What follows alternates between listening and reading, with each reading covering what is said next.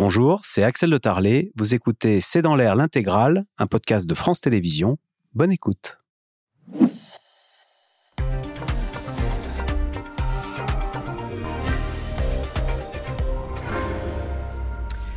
Bonsoir à toutes et à tous. Le chômage est au plus bas depuis 1982, hors période Covid, et le taux d'emploi est à son plus haut niveau depuis 1975. Pourquoi 75 eh bien Parce qu'avant, il n'y avait pas de statistiques sur le sujet.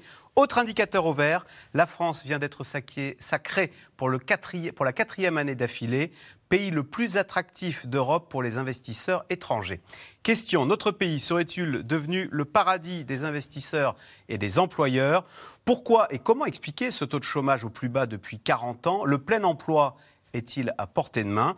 Et puis pourquoi, malgré ses performances économiques réelles, notre commerce extérieur est-il en si mauvais état? C'est le sujet de cette émission de ce C'est dans l'air, intitulée ce soir Chômage, réindustrialisation, la France va-t-elle mieux? Pour répondre à vos questions, nous avons le plaisir d'accueillir Elie Cohen. Vous êtes économiste, spécialiste de l'industrie, directeur de recherche au CNRS, auteur de Souveraineté industrielle vers un nouveau modèle productif. C'est aux éditions Odile Jacob. Céline Antonin, vous êtes économiste à l'OFCE, professeur à Sciences Po et à Paris 1. Votre livre Le pouvoir de la destruction créatrice, c'est également chez Odile Jacob. Neila Latrousse, vous êtes chef adjointe du service politique à France Info. Et Thomas Porcher, économiste, membre du collectif Les économistes atterrés. Vous enseignez à la Paris School of Business. Votre dernier livre, Mon dictionnaire d'économie, c'est chez Fayard. Merci de participer à cette émission euh, en direct. Elie Cohen, on revient sur ces performances époustouflantes. 7,1% euh, pour le taux de chômage. Le plus bas, c'était pendant le Covid, à 7%. Donc on est vraiment au plus bas depuis 82. Euh, et le taux d'emploi, lui, 68,6%. On n'avait pas vu ça depuis près de 50 ans. Et encore, j'ai dit, parce qu'avant, il n'y avait pas de statistiques. Comment, qu'est-ce qui se passe bah, C'est le résultat, bien entendu, de plusieurs facteurs, de plusieurs phénomènes. Le premier facteur, premier phénomène, c'est le phénomène démographique. C'est-à-dire que la France est un pays euh, vieillissant, qui se renouvelle moins. Il y a moins de jeunes qui arrivent sur le marché du travail. Voilà, il y a moins de jeunes qui arrivent sur le marché du travail. Donc, euh, et puis ils rentrent de plus en plus tard sur le marché du travail. La, la période intermédiaire est de plus en plus longue. Donc ça, c'est un premier facteur. Le deuxième facteur, c'est que ça fait maintenant des décennies que tous les dirigeants politiques disent on a tout essayé, on n'y arrive pas. Et en fait, on a mis en place un certain nombre de politiques qui finissent par produire des effets sur la durée. J'en donnerai deux ou trois. Euh, le marché de l'emploi français était réputé euh, particulièrement corseté, tatillon, réglementé. On a fait plusieurs lois de libéralisation du marché du travail qui facilitent l'embauche et la débauche. Deuxièmement, on disait que la France est un pays qui n'était pas attractif, euh, que euh, la fiscalité, le coin socio-fiscal, etc., était tel que ça incitait peu à l'embauche. Eh ben, on a fait toute une série de mesures de baisse de charges pour l'emploi non qualifié. On a relevé le seuil de ce qu'on appelle les emplois non qualifiés. On a mis en place euh, bah, L'idée me vient à présent. Euh, Hollande n'arrêtait pas d'attendre l'inversion de la courbe du chômage pour pouvoir se présenter. Il a mis en place toute une série de politiques euh, pour favoriser cette inversion de la courbe du chômage. Mais on peut dire que l'inversion de la courbe du chômage a eu lieu, mais après son départ, il n'a pas pu en profiter parce que fondamentalement, depuis 20 ans, tous les gouvernements mènent des politiques qui visent à favoriser euh, à la fois l'élévation du taux de participation et du taux d'emploi, à la fois le recrutement des personnels non qualifiés, euh, à la fois l'attractivité, à la fois l'assouplissement des règles générales d'embauche et de débauche. Et donc, euh, avec le temps, ça vient par produire des effets. Et puis, il y a un autre élément, c'est que les patrons, les employeurs ont découvert à la faveur de la crise du Covid qu'ils pouvaient ne pas pouvoir recruter. Ah et que la logique qui consistait en cas de ralentissement d'activité à licencier pour dire on pourra toujours embaucher après, ou bien quand quelqu'un n'était pas content, bah, tu peux partir, il y a des gens qui attendent. L'inversion du rapport de force entre les employeurs ah. et les salariés est en train de se passer sous nos yeux. Les employeurs, ils gardent leurs salariés même s'ils n'en ont pas besoin Exactement. parce qu'ils disent quand ça repartira, je ne le retrouverai pas, donc je le garde au chaud. Exactement. Et on en a même une trace économique à travers une baisse relative des gains de productivité, on voit bien qu'en fait, les employeurs préfèrent vraiment garder les salariés, même s'ils n'ont pas la pleine utilisation de leur capacité. Et puis, euh, il y a tous ces secteurs euh, qui veulent embaucher et qui n'arrivent pas à embaucher. Et donc, ça conduit effectivement à cette politique de rétention et maintenant à une inversion des termes de la négociation avec les salariés, c'est-à-dire qu'est-ce qui plairait aux salariés pour pouvoir être embauchés et pour qu'on puisse C'est le patron qui est en position de demandeur et le salarié qui choisit son employeur. Relative position de demandeur. Et donc ça, c'est des évolutions majeures. Et puis, dernier élément, avec euh, ce qu'on appelait le quiet quitting, c'est-à-dire cette, cette situation d'augmentation des démissions des personnels qui, à la faveur de la crise du Covid, se sont posé des questions sur leur mode de vie, sur l'équilibre travail-non travail, et qui se sont dit que peut-être après tout, euh, ils pouvaient travailler moins ou travailler différemment.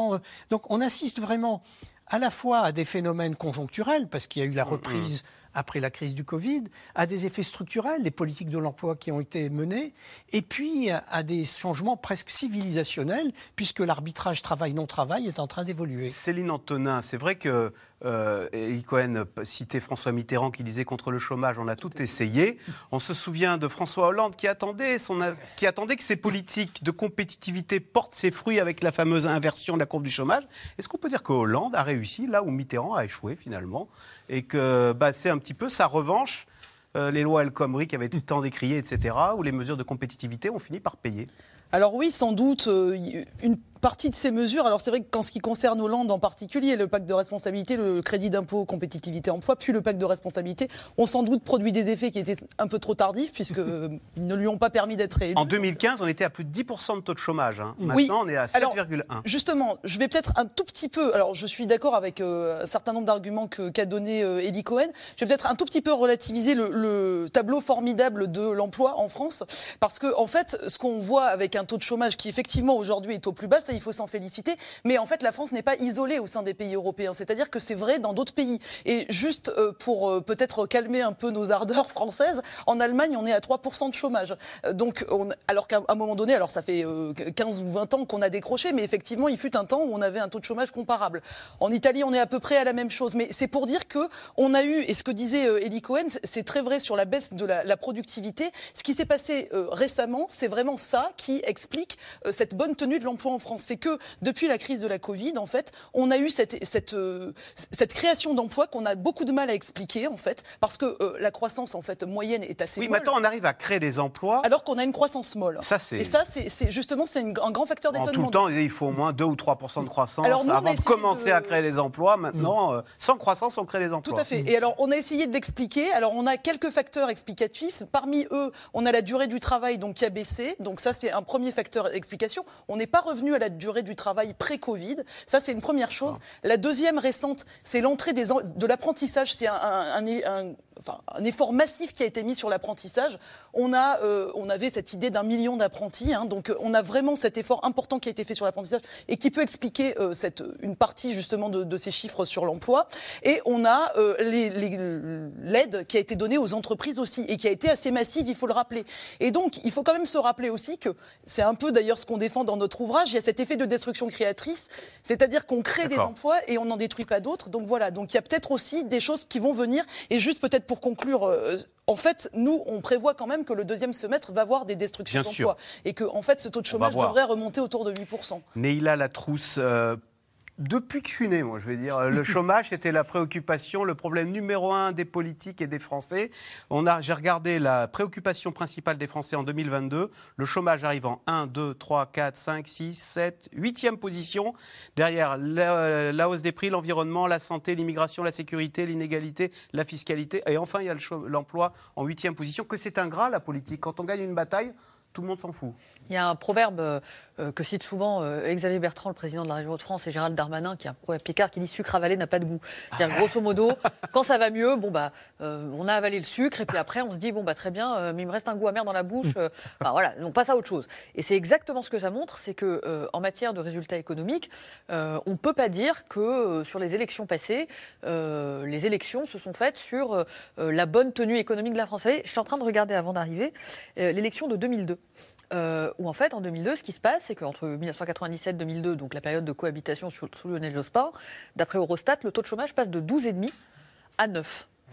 Et Lionel Jospin en fait euh, un argument euh, de, sa, de sa campagne. Il y a un article des échos du 2 avril 2002, de quelqu'un qu'on connaît bien ici, à savoir Dominique Seux. Le mois de février a beau s'être traduit par une légère hausse du nombre de demandeurs d'emploi, Lionel Jospin ne fera pas moins de la baisse du chômage, un des principaux atouts de son bilan à Matignon. C'est daté du 2 avril 2002. Le 21 avril, Il n'est pas au second tour. Et donc c'est toute la difficulté de cette statistique-là sur, euh, sur, sur le chômage qu'Emmanuel Macron effectivement brandit comme l'un des éléments de succès de sa politique économique, c'est qu'en réalité pour un président qui est engagé dans un deuxième mandat, sans, troisième, sans possibilité de se représenter derrière, donc qui est complètement porté sur l'héritage politique qu'il laissera, malheureusement euh, pour euh, ceux qui autour de lui euh, font de, de, de, ce taux de chômage historiquement bas un, un, étendard de, de, la réussite de ces, de, ces 10 ans en 2027 au pouvoir, eh ben, de fait, il n'est pas dit que dans l'histoire de France, euh, ce soit l'élément dont on le crédite quand euh, viendra le temps de faire le bilan de, des deux quinquennats. En attendant, euh, Thomas Porcher, bah, évidemment, Emmanuel Macron le revendique, cette baisse du taux de chômage. Il a tweeté Cela fait 40 ans que le chômage n'avait pas été aussi bas. Et il ajoute Objectif plein emploi. Alors, deux questions. Un, ça veut dire quoi? C'est combien le plein emploi? Et deux, est-ce qu'il est à portée de main? Est-ce que oui, c'est aussi simple que ça que d'atteindre ce plein emploi?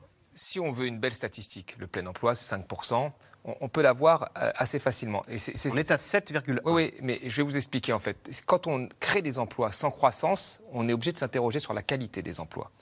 Parce que vous savez, vous travaillez quelques heures, bah vous sortez de la statistique du chômage. Quand vous prenez le chômage, le halo du chômage et le sous-emploi, c'est-à-dire des gens qui sont précaires mais qui voudraient travailler plus, ou des gens qui sont à la limite de la statistique du chômage mais qui sont considérés comme des inactifs, donc qui ne rentrent pas dans la statistique, vous êtes à 17%. Vous voyez? Donc là, on est très loin de ces 7% qu'on nous annonce tout le temps. Quand vous faites une réforme... mais la méthode statistique n'a pas changé. Non, non, non, non, non. Mais je vous explique. Quand vous faites une réforme de l'assurance chômage, qui euh, euh, va, va, réduire la durée euh, de, de, droit aux prestations, voilà, et qui va même baisser les, les indemnisations.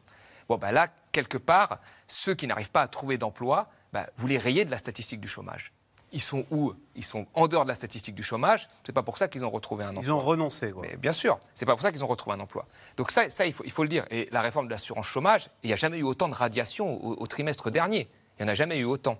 Donc, euh, c'est pas parce que vous avez euh, une belle statistique que vous avez forcément des emplois. C'est parce que vous avez aussi possiblement beaucoup radié. Ensuite, la, quasiment 50% des emplois qui ont été créés, c'est des contrats d'apprentissage. Ça a été dit des contrats d'apprentissage qui sont quasiment gratuits pour les entreprises. Et vous savez, ces gens qui ont des contrats d'apprentissage, c'est des gens qui ont Bac plus 2. Donc ça, indique que là, il y, a, quelque part une forme de précarisation. À Bac plus 2, normalement, on ne doit pas avoir de contrat d'apprentissage. Et moi, ça me, rappelle en fait l'Italie. Quand vous regardez les statistiques de l'Italie, on a souvent dit que l'Italie, avec les, lois travail, avait réussi à créer 500 000 emplois. C'est d'ailleurs pour ça qu'en 2016, François Hollande défendait euh, la loi El Khomri. Mais quand vous regardez bien dans les statistiques, il y, a quand même des, points assez inquiétants. Par exemple, vous avez que 15% des stagiaires qui ont plus de 45 ans. Est-ce qu'on est encore stagiaire à 45 ans? Euh, En Italie, vous avez des bons à travailler d'une heure qui sont distribués. Des bons à travailler d'une heure d'une valeur de 10 euros. Il y en a eu 100 millions de distribués. Il n'y en avait que 10 millions en 2010. Donc ça veut dire qu'on a créer beaucoup d'emplois précaires qui permettent effectivement bah, d'avoir une belle statistique du chômage, mais autour de cette statistique, vous avez sur la qualité bah, bien sûr une augmentation de l'emploi précaire. Alors le gouvernement veut remettre les Français au travail. Les bénéficiaires du RSA vont bientôt euh, se voir proposer des formations pour faciliter leur retour à l'emploi. Une expérimentation est d'ailleurs déjà en cours dans plusieurs départements. Reportage tourné dans l'heure de Leslo Gélabert, Stéphane Lopez et Léa Dermidjian. C'est un sujet qui revient régulièrement dans l'actualité. Le gouvernement souhaite réformer le RSA. Le projet de loi sera présenté en juin en Conseil des ministres. Pour le toucher, il faudra justifier de 15 à 20 heures d'activités hebdomadaires. Cette réforme était une promesse d'Emmanuel Macron pendant sa, la campagne présidentielle l'an dernier. Une promesse d'Emmanuel Macron et c'est à Elisabeth Borne de la mettre en œuvre. Je vous confirme que dans le projet de loi, il y aura la possibilité de suspendre euh, sur une durée courte peut-être si c'est enfin pour démarrer, mais en tout cas il y aura un dispositif aussi de sanctions. Conditionner le versement du RSA à des heures d'activité obligatoire, l'idée fait polémique. Certains départements, comme l'heure, ont déjà lancé des expérimentations. On a remarqué qu'il y a plusieurs personnes qui euh, peuvent avoir peur du retour à l'emploi financièrement parlant, je parle, parce que effectivement, ça, sous-entend des changements au niveau des droits euh, de la CAF. Des heures d'accompagnement. Ce jour-là, atelier sur les aides sociales. Euh, chèque énergie, j'ai reçu là hier, euh, j'ai 200 balles de chèque énergie. Ouais, toi aussi. par contre, ça m'étonne, la prime activité, j'ai jamais vu un truc pareil, quoi. Si le jour où vous touchez 2000 euros, vous n'avez plus la prime d'activité, mais en même temps, vous n'en avez plus forcément besoin. Voilà. Mais euh, oui, la prime d'activité euh, dépend de votre salaire de base. Les bénéficiaires peuvent également visiter des entreprises ou avoir un accompagnement pour passer leur permis de conduire. Au-delà de la recherche d'un travail, c'est aussi un moyen de retrouver du contact. Mais moi, je trouve ça bien parce qu'au moins, ça nous redonne envie euh, de nous lever le matin pour euh, au moins faire quelque chose qui nous intéresse et au moins, au bout, avoir, euh, comme je peux dire, une récompense, quoi. Et on ne peut pas demander à quelqu'un qui n'a pas travaillé depuis très très longtemps. euh, si je prends l'exemple d'une maman qui a élevé ses six enfants, elle ne peut pas du jour au lendemain repartir sur 35 heures d'activité. C'est la mettre à l'échec. Il faut, faut pas se leurrer. Et donc du coup, voilà, c'est un palier, c'est une étape. Un RSA sous condition. Dans la classe politique, l'idée ne fait pas l'unanimité. À gauche, on craint que le dispositif ne s'apparente à du travail dissimulé. Olivier Dussopt, le ministre du Travail, nie en bloc. Ça- Ça n'est ni du travail gratuit et ni du bénévolat obligatoire. Euh, c'est une volonté d'insertion, une volonté d'accompagnement. Et lorsqu'il y a travail, il y a contrat de travail, il y a salaire. Et, le bénévolat, c'est un engagement individuel. Donc notre objectif, c'est d'abord l'accompagnement. Forcément, ça sera progressif, puisqu'il est impensable euh, de dire qu'au 1er janvier 2024, euh, les 1 950 000 allocataires du RSA auront tous un accompagnement intensif. Donc il va falloir le déployer progressivement, faire monter en puissance les moyens, mettre en place les bonnes structures, faire en sorte que sur tous les territoires, il y ait une offre d'insertion, de, formation, d'accompagnement qui soit adaptée. Mais est-ce suffisant De retour à Gisors, avec Nadine et Angélique après leur atelier? Pour elles, malgré l'expérimentation, malgré l'aide financière dont elles disposent grâce au RSA, 500 euros pour l'une, 700 euros pour l'autre, le retour à l'emploi reste compliqué. Étant sur Gisors, on n'a pas beaucoup de, travail. Mais bon, on cherche, il faut sortir du département du 27 pour trouver un travail. Puis quand on n'a pas la, mo- la mo- mobilité, c'est assez difficile, quoi. Parce qu'il faut quand même passer le code, le permis, et voilà. On n'a pas souvent les, les sous pour. On s'en sort pas du tout, du tout. Et euh, c'est une question d'inflation. C'est pas qu'une question de, de légiférer sur nous, notre capacité à retourner au travail. On veut bien y aller. Mais arrêtez de nous étrangler avec euh, des prix de carburant, des prix de nourriture, de de- d'énergie, de, tout. Malgré les difficultés, Nadine et Angélique veulent croire qu'elles trouveront un emploi et que le RSA sera un lointain souvenir. Le projet de loi sera présenté début juin en Conseil des ministres. Euh, question téléspectateur Eli Cohen, c'est Catherine en Côte d'Or. En quoi est-il anormal de demander à ceux qui bénéficient du RSA 15 à 20 heures d'activité par semaine? Mais je crois que la raison, la, la question est tout à fait légitime. Je rappellerai juste deux ou trois éléments. Lorsqu'on a créé le RMI, le revenu minimum d'insertion, le grand débat, j'étais, je pour Michel Rocard à l'époque, c'était sur l'insertion, le grand débat. C'est qu'est-ce qu'on peut imaginer comme modalité d'insertion. Et à l'époque déjà, je me souviens très bien, on savait distinguer entre les gens qui ne pouvaient pas aller sur le marché de l'emploi parce qu'ils souffraient de problèmes de santé, de handicap, ou qui ne pouvaient pas aller sur l'emploi parce que vraiment leur formation était très très insuffisante. Et, et donc euh, l'idée c'était qu'il fallait trouver des dispositifs qui permettent de mettre un peu les pieds à l'étrier pour ceux qui pouvaient effectivement éventuellement travailler, mais qui n'avaient pas pu jusqu'à présent accéder sur le marché de l'emploi. Le problème n'était pas du tout de punir ceux qui étaient handicapés ou autres en les obligeant à travailler, ça n'a jamais été ça. Et on est obligé de constater qu'on n'a jamais très bien réussi dans ce volet de l'insertion ou dans le volet de l'autonomie. Et donc, ça ne m'étonne pas qu'on remette à nouveau le sujet sur le tapis et qu'on essaye à nouveau de voir quelles sont les modalités qu'on peut imaginer pour avoir cette espèce de, de pré-travail. Alors, combien d'heures données, quel est le caractère de ces heures travaillées, quel dispositif d'insertion imaginer? Je pense qu'il y a un très gros travail à faire, mais sur le point de départ, je trouve tout à fait légitime qu'on se soucie euh, de favoriser l'insertion et de favoriser l'autonomie. Thomas Porcher, pourquoi est-ce qu'on n'y arrive pas D'ailleurs, on a tant de difficultés à réinsérer ou à remettre sur le marché du travail des gens qui sont au RSA. Est-ce euh, de la mauvaise volonté de leur part ou est-ce que c'est parce que c'est très difficile quand on a arrêté le, le vélo ou le, le cheval de remettre le prix à l'étrier après des années? Je pense que c'est ça. En fait, vous avez un tiers des gens qui, qui touchent le RSA qui sont au chômage depuis plus de 5 ans.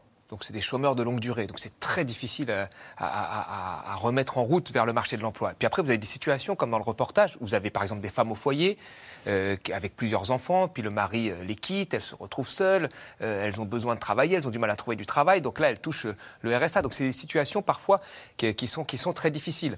Euh, je rappelle quand même que de nos jours, on a un tiers de gens qui ne demandent pas le RSA et qui seraient éligibles au RSA. Et pourquoi ne le demandent-ils pas? Bah, Je pense que parce que soit ils n'en ont pas besoin, soit ils. C'est que- compliqué, ils sont tellement élo- Ouais. ils sont aussi éloignés des formulaires. Non, je pense que quand on en a vraiment besoin, parce que c'est un peu plus de 500 euros, euh, il y a deux- à peu près 2 millions d'allocataires, me semble-t-il. Euh, je pense que quand on en a vraiment besoin, on arrive à remplir les formulaires. Mais je pense qu'ils estiment que soit c'est transitoire, euh, euh, que c'est ils ont fini leurs études et que ça C'est sert à rien. stigmatisant? Euh, qu'il y a- il y a une forme de stigmatisation. Et, et c'est pour ça d'ailleurs qu'Emmanuel Macron avait promis l'automatisation des versements de prestations. Euh, ça, ça sera un coût hein, pour, les, pour le budget. hein. Je pense que c'est pour ça qu'il n'en parle plus beaucoup euh, aujourd'hui, parce qu'il Mais ça fera les- partie du projet de loi. Alors, Ça fera partie du projet de loi. Et donc, au total, la mesure coûtera plus. Ben, exactement. Qu'elle Elle va rapporter. Va Exactement. rapporter. Euh, bien qu'elle ne coûte pas énormément. hein. Elle coûte 12 milliards, c'est- c'est c'est- c'est- c'est 0,5%. Ah, quand même, on s'est battu pour trouver 12 milliards pour les retraites. C'est mais- un autre débat. Oui, oui. Mais c'est 1 1,5% des prestations. Donc c'est pas, énorme euh, et ça offre quand même une petite allocation euh, à des gens qui, qui, qui ont, qui ont du mal, qui ont, qui ont du, soit qui, qui n'arrivent plus, qui n'ont plus le droit aux prestations chômage, soit qui n'arrivent plus rien à trouver. Mais les situations individuelles sont compliquées.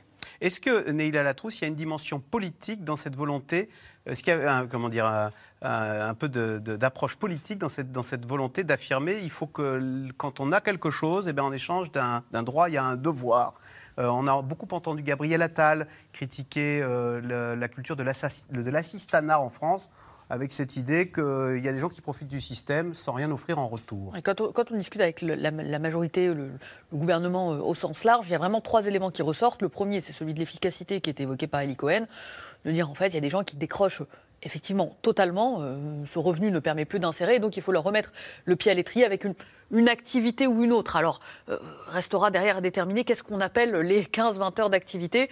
Je peux vous dire que l'un des, l'un des conseillers de l'exécutif qui travaille sur ce dossier me dit, bah, par exemple, aller régulièrement à des, euh, à des ateliers à Pôle emploi, ça peut être considéré comme faisant partie euh, de, ces activités contre lesquelles on touche euh, le revenu de solidarité active, juste pour montrer qu'on remet un pied sur le marché de l'emploi. Donc il y a cet élément-là de l'efficacité qui, effectivement, est pas mal évoqué. Mais après, sur le plan politique, vous avez tout à fait raison, il y a deux éléments forts dans le, discours tel qu'il est porté et qui sont des arguments de, pure politique. Un, d'abord, l'idée de dire les droits et les devoirs, il y a des gens qui touchent des allocations et qui ne font pas euh, d'efforts en face. Ça permet de parler à un électorat euh, qui est euh, l'électorat traditionnel de la droite du, du travail. hein. Le cancer de l'assistanat, c'est Laurent Wauquiez initialement euh, comme, comme expression. Donc la reprise de cet élément depuis, ça sert aussi à s'adresser à cette droite-là qui aujourd'hui fait défaut.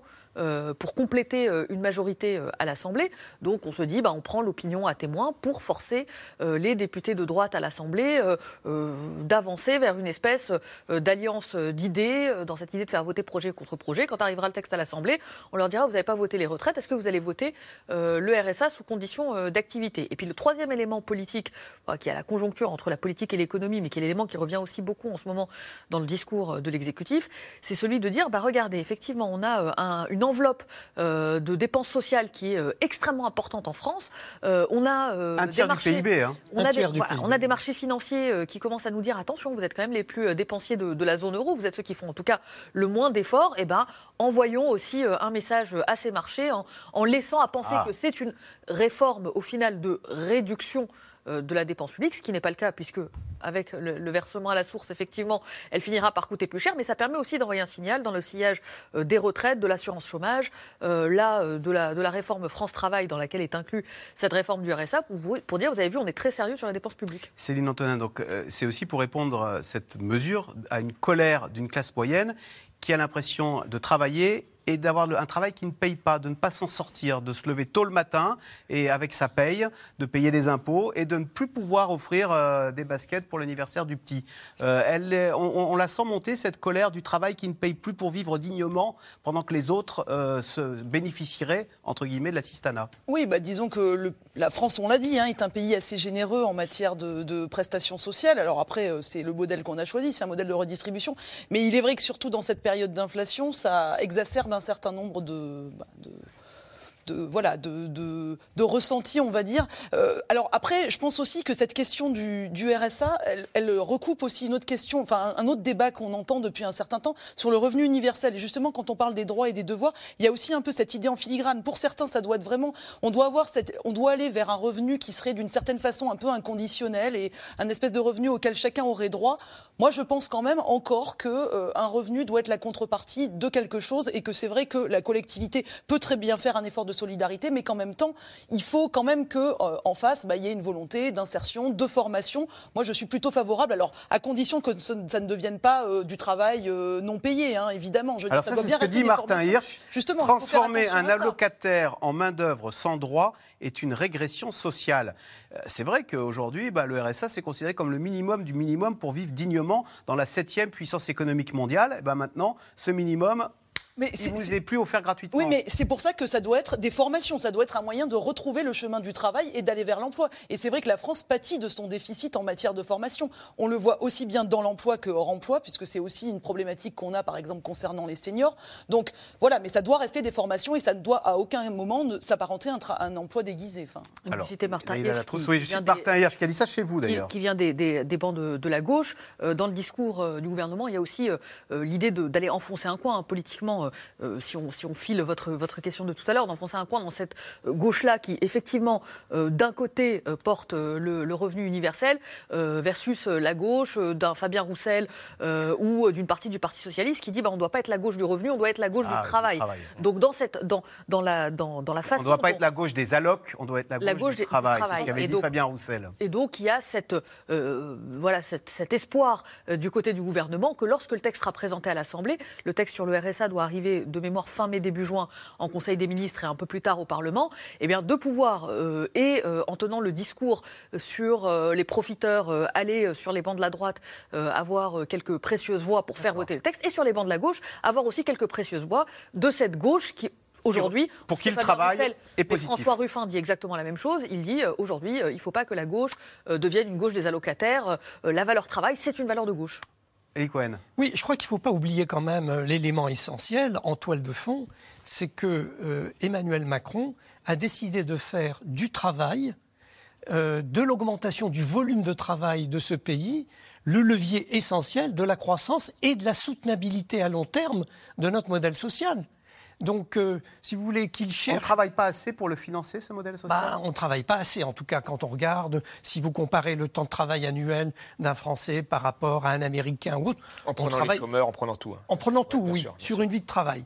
Euh, bah, on travaille moins, ça c'est clair. Donc mobiliser chacun des ressorts qui permettent de travailler Là, plus, donc faire baisser Après, le il a chômage. plutôt fait Attends, baisser attends, la attends. fiscalité sur le Faire, capital. faire baisser le chômage, par exemple, effectivement, élever le taux d'activité euh, dans les tranches d'âge où il est faible, mobiliser effectivement, dans le cas du RSA, le volet A ou dans le RMI, le volet I. Tout ça, ce sont autant d'instruments et autant d'outils pour euh, remettre progressivement la France au travail et donc obtenir un double résultat élever la quantité de travail, élever les ressources et les revenus, et donc financer un système de protection sociale particulièrement généreux. Je crois qu'il faut être très clair là-dessus.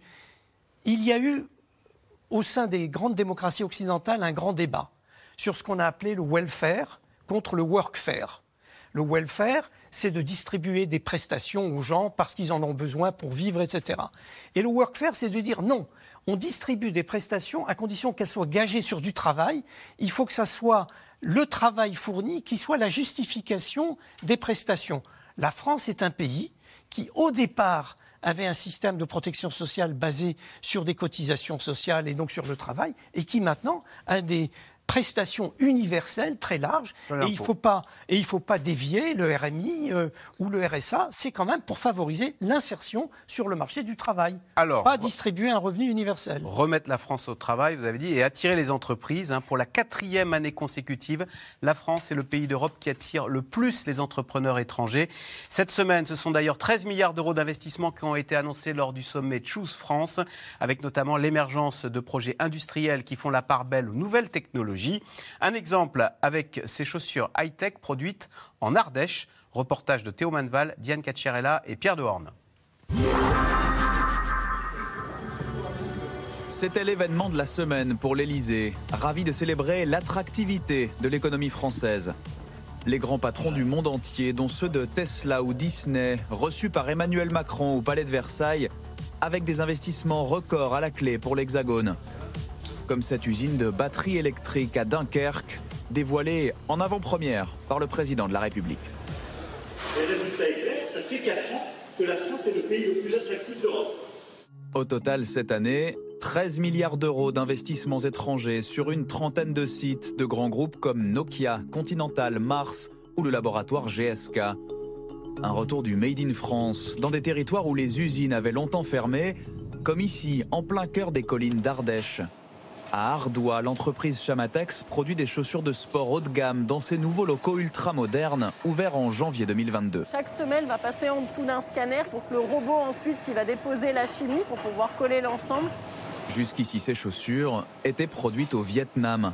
Leur retour en France a nécessité 10 millions d'euros d'investissement pour une robotisation maximum, 50 salariés seulement pour produire 40 000 paires par an c'est obligatoire parce que sinon on ne serait pas compétitif en, prix. Comme les coûts de main-d'œuvre en France sont très élevés, il fallait absolument euh, réduire le nombre d'opérations manuelles, investir et automatiser un maximum pour, euh, pour être capable d'être compétitif à plus ou moins 5%, on va dire. Paris réussit. Chamatex produit aujourd'hui seulement 5% plus cher qu'une usine vietnamienne et communique au maximum sur ses racines bleu-blanc-rouge. On a euh, un petit marquage Made in France sur la chaussure et après, sur les différentes étiquettes qu'on a, donc la volonté, c'est bien d'indiquer que c'est une fabrication locale. Des chaussures made in France et des emplois made in Ardèche, made in Ardois même, comme Virginie. Avant, j'étais factrice. L'ancienne factrice du village, embauchée après un an passé au chômage, est désormais experte en façonnage de baskets. On coupe euh, la matière fine pour la languette de la chaussure. Est-ce que vous, vous auriez imaginé faire ça il y a un an, par exemple? Ah non, pas du tout. Non, non, j'aurais jamais pensé. On avait beaucoup d'usines de textiles dans la région. Et c'est vrai que ben, maintenant, il n'y en a plus beaucoup. Donc euh, le travail, eh ben, ça s'était un peu atténué. Et le fait qu'il y ait justement des nouvelles choses comme ça dans des petits bleds comme chez nous, en fait, c'est enfin, une chance pour tout le monde. Quoi. On est dans un nouveau truc, on, on est les premiers à faire ça, c'est vraiment top. Quoi. Je pense qu'il y a de quoi être fier.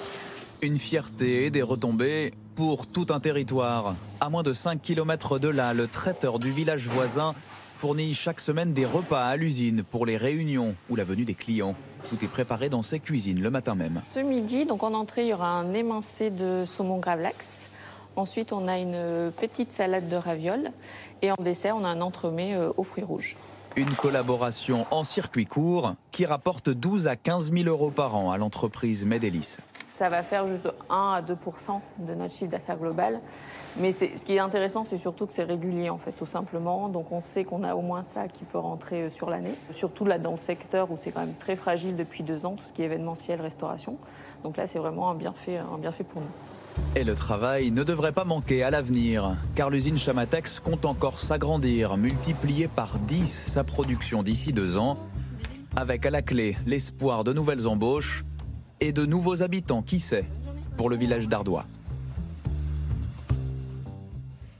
Alors Céline Antonin, euh, Emmanuel Macron, on, a vu l'Ardèche réindustrialiser, enfin attirer une entreprise high-tech. Euh, c'est Emmanuel Macron qui, dans l'opinion, disait la semaine dernière, le 15 mai, les trois quarts des investissements de Choose France sont réalisés dans des villes moyennes. Est-ce que c'est cette France des villes moyennes qu'on disait sinistrées et euh, énormément souffert de la désindustrialisation, eh ben, c'est une redynamisation du tissu économique qui est salvatrice forcément. Hein. Après, euh, je dirais que pour l'instant, je ne vois pas quand même des effets à, grande échelle, on va dire, de cette réindustrialisation. Donc c'est très bien. Alors dans les Hauts-de-France, là, les quatre usines de batterie. Oui, non, mais c'est bien. Mais alors, il faut voir. À mon avis, il y a plusieurs choses. Il y a, effectivement, on peut dire que les investissements directs à l'étranger. Euh, on se porte bien. La France reste vraiment la, première destination en Europe, hein, donc pour l'attractivité, pour les investissements directs étrangers. Donc ça, c'est une bonne nouvelle. Euh, après, je pense qu'il faut, enfin, là aussi, on est au même niveau qu'en 2011. On est à peu près, euh, enfin, au même niveau que 2011. Et en fait, on était au double en 2015. Donc je pense qu'il n'y a pas non plus un miracle qui se produit. Euh, voilà, c'était juste pour relativiser un petit peu cet aspect. et après, ça s'explique par des facteurs. La France est un pays attractif par sa main d'œuvre, par son territoire, par son son maillage euh, industriel, par ses, ses- ses multinationales. Donc on a des atouts. On a malheureusement aussi des, certains domaines dans lesquels on a décroché. Moi, je sais que récemment, je me suis beaucoup intéressée à ce qui se passait sur la recherche, l'enseignement supérieur. Je pense que là, il y aurait vraiment moyen d'investir bien davantage, de faire plus de recherche et développement. Mais après, c'est normal que les entreprises soient également attirées parce que, euh, par exemple, elles bénéficient bah, On a beaucoup d'aides publiques aussi en France pour les entreprises, donc ça leur bénéficie. On a par exemple le crédit impôt recherche et autres, que viennent chercher des entreprises étrangères, donc c'est c'est- bien. Mais voilà, il y, a, il y a aussi des dispositifs. Et ce que je voudrais dire aussi, c'est que euh, dans le domaine industriel, on n'est plus à l'époque des 30 glorieuses. C'est-à-dire qu'aujourd'hui, on crée des emplois dans l'industrie, mais on, ne créera plus autant d'emplois qu'avant parce que les, in- les usines aujourd'hui, elles sont très robotisées, très industrialisées. Et donc, même si on crée de l'emploi, ça sera moins qu'avant. Et il y a aussi une différence entre la France et ses voisins. C'est qu'en France, quand on a justement euh, un investissement, ça crée en moyenne 30 emplois, alors que ça en crée deux fois plus en Allemagne ou au Royaume-Uni. Donc ça, faut quand même le savoir aussi. Et il y a beaucoup de projets qui sont en fait des extensions d'usines existantes. Donc voilà, c'est juste pour un peu relativiser ce, ce bilan. Thomas Porcher, pour euh, les aides publiques, question téléspectateurs. Si la France est attractive, n'est-ce pas parce que Macron fait beaucoup de cadeaux aux entreprises? C'est vrai que sur la fameuse euh, euh, entreprise de Prologium, là, de semi-conducteurs, c'est un investissement de 4 milliards. On parle d'un milliard de- d'aides publiques? Quand on regarde les réformes qui ont été entreprises par Emmanuel Macron, euh, c'est vrai qu'il y a eu un certain nombre, on va dire, de baisses de fiscalité pour rendre la France plus attractive. Là, il y a eu 13 milliards, mais quand on, il y a eu la baisse de l'IS, il y a eu la flat L'impôt sur les tax, bénéfices. et, euh, voilà, l'impôt sur les bénéfices. Est-ce que les Américains tax, font les- pas la même chose? Les impôts de production. Non, mais il y a eu quand même une perte de rentrée fiscale en plusieurs dizaines de milliards pour permettre de rendre euh, la France encore plus attractive. Elle était déjà attractive grâce à l'éducation, et à ses infrastructures. Là, maintenant, il, a- il a- il leur a fait quasiment une fiscalité euh, sur mesure. Maintenant, la question moi, que je me pose, c'est que Emmanuel Macron a toujours défendu euh, l'attractivité de la France comme un de ses projets. D'ailleurs, tous les ans, il reçoit hein, euh, euh, les grands chefs d'entreprise comme ça à Versailles depuis, euh, depuis 2017. Là, il y a ajouté un- wagon supplémentaire qui est la réindustrialisation, qui n'était pas le cas, qui est arrivé plutôt au moment du, Covid. Et là, c'est là que, moi je trouve qu'il y a un- un- une forme de paradoxe. Parce qu'un investissement étranger, quand vous avez une entreprise étrangère qui arrive, qui ouvre une usine, effectivement, ça crée des emplois, c'est une bonne chose. hein. Euh, mais après se posent d'autres questions. Alors déjà, vous avez des investissements étrangers où c'est un étranger qui rachète une usine française. Et donc là, se pose quand même la question de la souveraineté. On le voit bien avec euh, Valdune, là, où c'est un, un Chinois qui est propriétaire. Vous savez aujourd'hui qu'un tiers des employés de l'industrie euh, ont un, un propriétaire qui est étranger en France. Donc on travaille pour les actionnaires et- enfin, ça pour les pose la question de la- de- ça pose la question de la politique industrielle. C'est- important. Et par exemple, quand vous recevez Elon Musk, le patron de Tesla, euh, et que peut-être vous lui promettez euh, qu'il ouvre des usines Tesla en France. Mais quel est le principal concurrent de Tesla? C'est nos deux constructeurs automobiles, dont l'État est actionnaire. Et donc là, Renault vous avez... et Peugeot. Ben oui, et qui se lancent dans l'électrique, etc. Donc là, euh, vous allez peut-être mettre des bâtons dans les roues euh, dans des constructeurs automobiles dont l'État est actionnaire. Et ça, c'est la politique industrielle. Et là-dessus, Emmanuel Macron, je le trouve un peu court. La politique industrielle, ce n'est pas que la baisse euh, des impôts. Ce n'est pas que ça. C'est aussi une vision stratégique à 10 ans, 15 ans, etc. Même s'il y a eu du progrès. Elie avec- Cohen, voilà, même s'il y a eu du progrès, c'est vrai qu'on a l'impression d'une France très attractive. Donc on se dit, bah, le Made in France devrait revivre et être flamboyant. Et pourtant, les chiffres de notre commerce extérieur nous disent le contraire. Qu'on a euh, bah, un Made in France, c'est de pire en pire, quoi, qui est de moins en moins euh, attractif pour le coup. Oui, alors effectivement, sur cette notion d'attractivité, il faut quand même remettre les points sur les i. Premièrement, effectivement, on est plus attractif parce qu'on reçoit le plus de projets. Mais comme ça vient d'être dit, chacun des projets, en termes d'emplois créés, en France, est deux à trois fois moindre que ce qu'il est chez nos voisins allemands et britanniques. Donc, euh, quand on fait le bilan global, euh, ce n'est pas aussi flamboyant que ça. Pire encore, lorsqu'on regarde ce que sont les très grands projets. Vous savez que dans le domaine à la fois des batteries euh, que vous avez mentionné tout à l'heure, des composants électroniques, il y a une espèce de bataille mondiale entre les États-Unis, l'Europe et l'Asie pour localiser les unités de production. Eh bien, par exemple, sur les composants électroniques, euh, nous avons cherché à attirer Intel, c'est les Allemands qui les ont eus. Nous avons cherché à attirer TSMC, ce sont les Allemands qui les ont eus. Et pour le moment, en matière de composants électroniques, heureusement qu'on a ST Microelectronics qui va accroître la taille de l'usine de Kroll et faire Grenoble, à, à Grenoble et faire l'autre à Catane. Premier élément donc qui relativise un peu les choses. Deuxièmement, il faut pas oublier la situation de départ. La France est le pays qui s'est le plus massivement désindustrialisé au cours des 30 dernières années. Et quand on fait un bilan des 27 pays européens, la France se classe 25e. Euh, on ne fait mieux que Chypre et Malte. On Tous est les- le pays, dans les trois pays les plus in- désindustrialisés d'Europe. Voilà, Donc en fait, on rebondit, mais en partant de, vraiment du fond de la piscine. Et on rebondit très faiblement. Et on rebondit très faiblement. La part de l'industrie en Allemagne par rapport au PIB reste deux fois supérieure à ce qu'elle est en France. Et vous mentionnez tout à l'heure l'Italie pour le commerce extérieur. L'Italie a un commerce extérieur en matière de produits industriels qui nous bat à plat de couture. Ils ont plus gar- su garder leur, leur industrie, les Absolument, Italiens. absolument. Ils sont beaucoup plus exportateurs et ils ont réussi à tenir le cap. Alors, dans ce tableau noir, il faut quand même dire, vous avez dit que notre commerce extérieur est, euh, offre des chiffres absolument désastreux. Il y a eu quand même une légère amélioration au cours des derniers trimestres. Notre commerce extérieur manufacturier est un petit peu moins dégradé qu'il ne l'a été. Preuve qu'on remonte la pente. Un tout petit peu, un tout petit peu, en particulier dans l'automobile et l'aéronautique, après l'effet euh, Covid. Et, mais ce qui fait encore le solde important, c'est le bilan énergétique, puisque les importations de matières premières énergétiques, lorsqu'elles ont varient, comme elles ont varié avec le gaz du simple au décuple, eh bien, entendu, ça a un impact très négatif. Euh, on va avoir une petite amélioration du commerce extérieur en 2023, alors que 2022 a été effectivement une catastrophe. Je crois que c'est 160 milliards. 164. 100 164 milliards de déficit, c'est J'ai tous les records battus. Et donc en, en 2023, je vais vous apprendre quelque chose peut-être, on fera peut-être 120 seulement. Voilà. Ah. Là où les, les Allemands, l'an dernier, ont fait 76 d'excédents et où les Italiens sont régulièrement Voilà. excédentaires dans le commerce extérieur. Mais- Oui, alors, donc c'est sur la base d'une situation très dégradé qu'on très s'améliore. dégradée qu'on s'améliore très légèrement. Mais au moins est-on conscient que c'est un problème parce que euh, au début des années 2000, nous nous réjouissions de ces usines qui fermaient en disant les usines ça fume, ça pollue, c'est des emplois qui salissent les mains. Euh, que n'envoyons-nous pas ces, ces usines-là en Chine? C'était Alors c'était, même. pire parce que la théorie qui, dé- qui avait cours au début des années 2000, c'était ce qu'on appelait la théorie des fabless fab, c'est-à-dire des usines sans usines. Et c'était Monsieur. Alcatel. C'était Alcatel. C'était et puis il y avait il y avait une expression qui résumait tout ça, c'est ce qu'on appelait la courbe du sourire. C'est quoi la courbe du sourire? C'est vrai que en haut, il y a tout ce qui est effort de recherche, de développement, d'innovation. Ça, c'est très fortement valorisé. C'est là qu'il faut investir et c'est là qu'il faut marquer. Donc, c'est le début de la courbe du sourire. En bas de la courbe du sourire, ça, c'est le seul, l'activité manufacturière qui s'effondre, qui disparaît. Et ça, c'est pas très grave parce que le bout de la courbe du sourire, c'est les activités de marketing, de management, De pub. de pub, etc. Et donc, en gros, si on était très bon dans l'innovation et très bon dans le marketing, ça suffisait. Eh ben, cette, cette vision était totalement erronée. On l'a appris notamment avec Apple, qui tient absolument à garder l'innovation chez lui, certes, mais qui accompagne les Chinois dans les process de production parce qu'il estime qu'une partie du succès de l'innovation, c'est au niveau de manufacturier que ça se réalise et que eh ben, parfois, il faut rapatrier certaines productions chez soi. Et c'est ce qui est en train de se passer aux États-Unis. C'est pour ça qu'on n'a pas perdu la- l'aéronautique, parce qu'on a gardé les usines Airbus. Avec un effort financier. On parlait des 13 milliards de Choose France.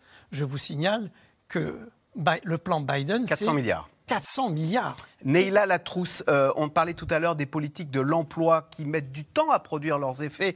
On a parlé de François Hollande qui prend ses mesures de compétitivité en 2013 et qui attend que la courbe s'inverse. Bah, elle s'est inversée après son départ. Est-ce qu'en matière de réindustrialisation, là aussi, euh, bah, c'est le temps long et c'est pas le temps politique le temps long Ah, c'est euh, le temps même euh, très très long, puisque je vous rappelle que l'un des, premiers éléments de réindustrialisation qui a été mis sur la table après la crise du Covid, c'était la souveraineté en matière d'industrie pharmaceutique, avec l'annonce de cette usine Sanofi dans les environs de Lyon pour rapatrier notamment le doliprane qui nous avait fait défaut pendant, la crise sanitaire. Ben voilà, on est un an, deux ans après, il y a toujours des, des pénuries de, de médicaments et les Français ne comprennent pas pourquoi il y a un si grand décalage entre les annonces qui sont portées par le politique en matière d'efforts industriels euh, et concrètement euh, ce qu'eux euh, constatent quand ils vont dans leurs officines. On voyait dans la petite carte des investissements Choose France, il y a aussi un certain nombre d'investissements de GSK, qui est aussi une Un industrie laboratoire pharmaceutique. américain. Et, et pour autant, Anglais. Et pour autant, aujourd'hui, euh, les Français ne créditent pas euh, un Emmanuel Macron ou son gouvernement euh, d'une action particulièrement diligente en la matière. Au contraire, ils disent bah, il manque près de 3000 références de médicaments dans les pharmacies, dans toute catégorie de, euh, de, de types de médicaments. Alors cela dit, politiquement, qu'est-ce qu'il y a derrière la réindustrialisation? Il y a aussi l'idée d'aller sur des territoires où euh, le Rassemblement national, euh, où Marine Le Pen est aujourd'hui à, ses- à ses zones fortes, donc euh, le Nord-Pas-de-Calais, l'Est de la France. Xavier euh, Bertrand, il, il- avec ses, il, il dit c'est pas Choose France, c'est Choose Hauts-de-France. Il marque des points et même pour 2027, ça pourrait l'aider là toutes ces gigafactories qui se sont implantées sur son territoire. Alors lui, ce qu'il dit, c'est que le gouvernement a copié ces, ces solutions. Il dit voilà, Ah. nous, on a mis en place un proche emploi au niveau de, de la région, on a mis en place tout un tas de solutions pour réinsérer les personnes les plus éloignées de l'emploi, et le gouvernement vient piocher dans la boîte à outils euh, développée au niveau régional euh, les euh, solutions pour ce que dit d'ailleurs ce que dit aussi Laurent Wauquiez, puisque l'autre région où il y a des investissements, c'est Auvergne-Rhône-Alpes. Il dit aussi bah, c'est tout pareil. En fait, euh, si on vient chez moi, c'est parce que j'ai une politique particulièrement euh, dynamique en matière de redynamisation euh, du territoire puisque je rappelle que la compétence économique est une compétence euh, euh, régionale. hein. Donc, euh, effectivement, tout le monde aura beau jeu derrière de dire c'est grâce à moi, c'est pas grâce à Emmanuel Macron. Mais je peux vous dire qu'à l'Élysée, il y a ça. hein. c'est de dire regardez, nous, on va aller recréer des usines dans une logique aussi de réaménagement du territoire. Si on crée des usines, si on crée des emplois, on maintient une école, on maintient du service public.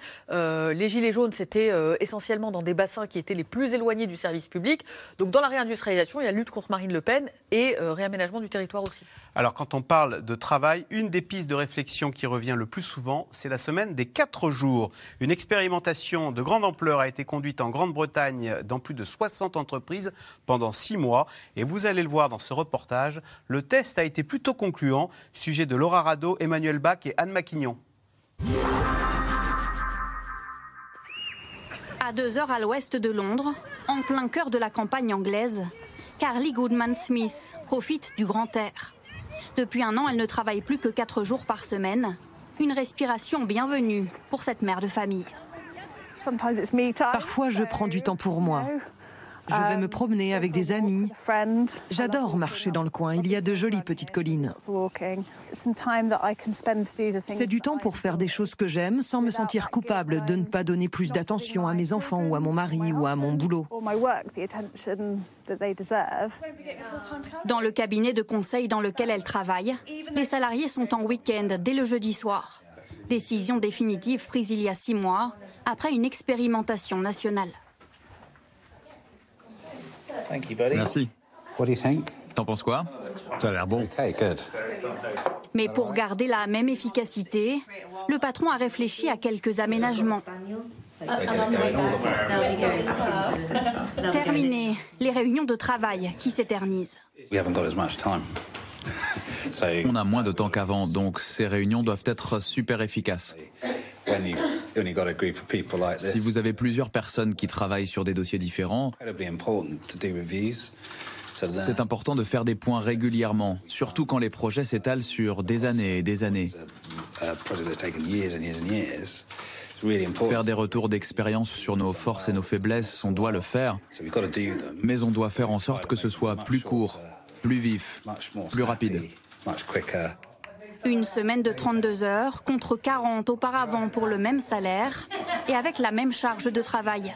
Alors forcément, les salariés aussi ont dû revoir leur façon de faire.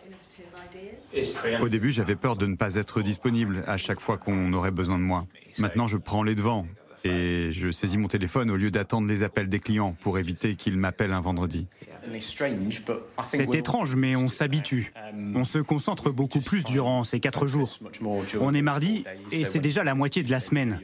Il faut prévoir les deux jours suivants très soigneusement pour être sûr de tout finir à temps et profiter de son week-end de trois jours. Nouvelle organisation concluante pour l'entreprise de Simon. La productivité a augmenté de 2% en quelques mois. Mais si les chiffres sont bons, le patron reconnaît aussi une certaine intensité.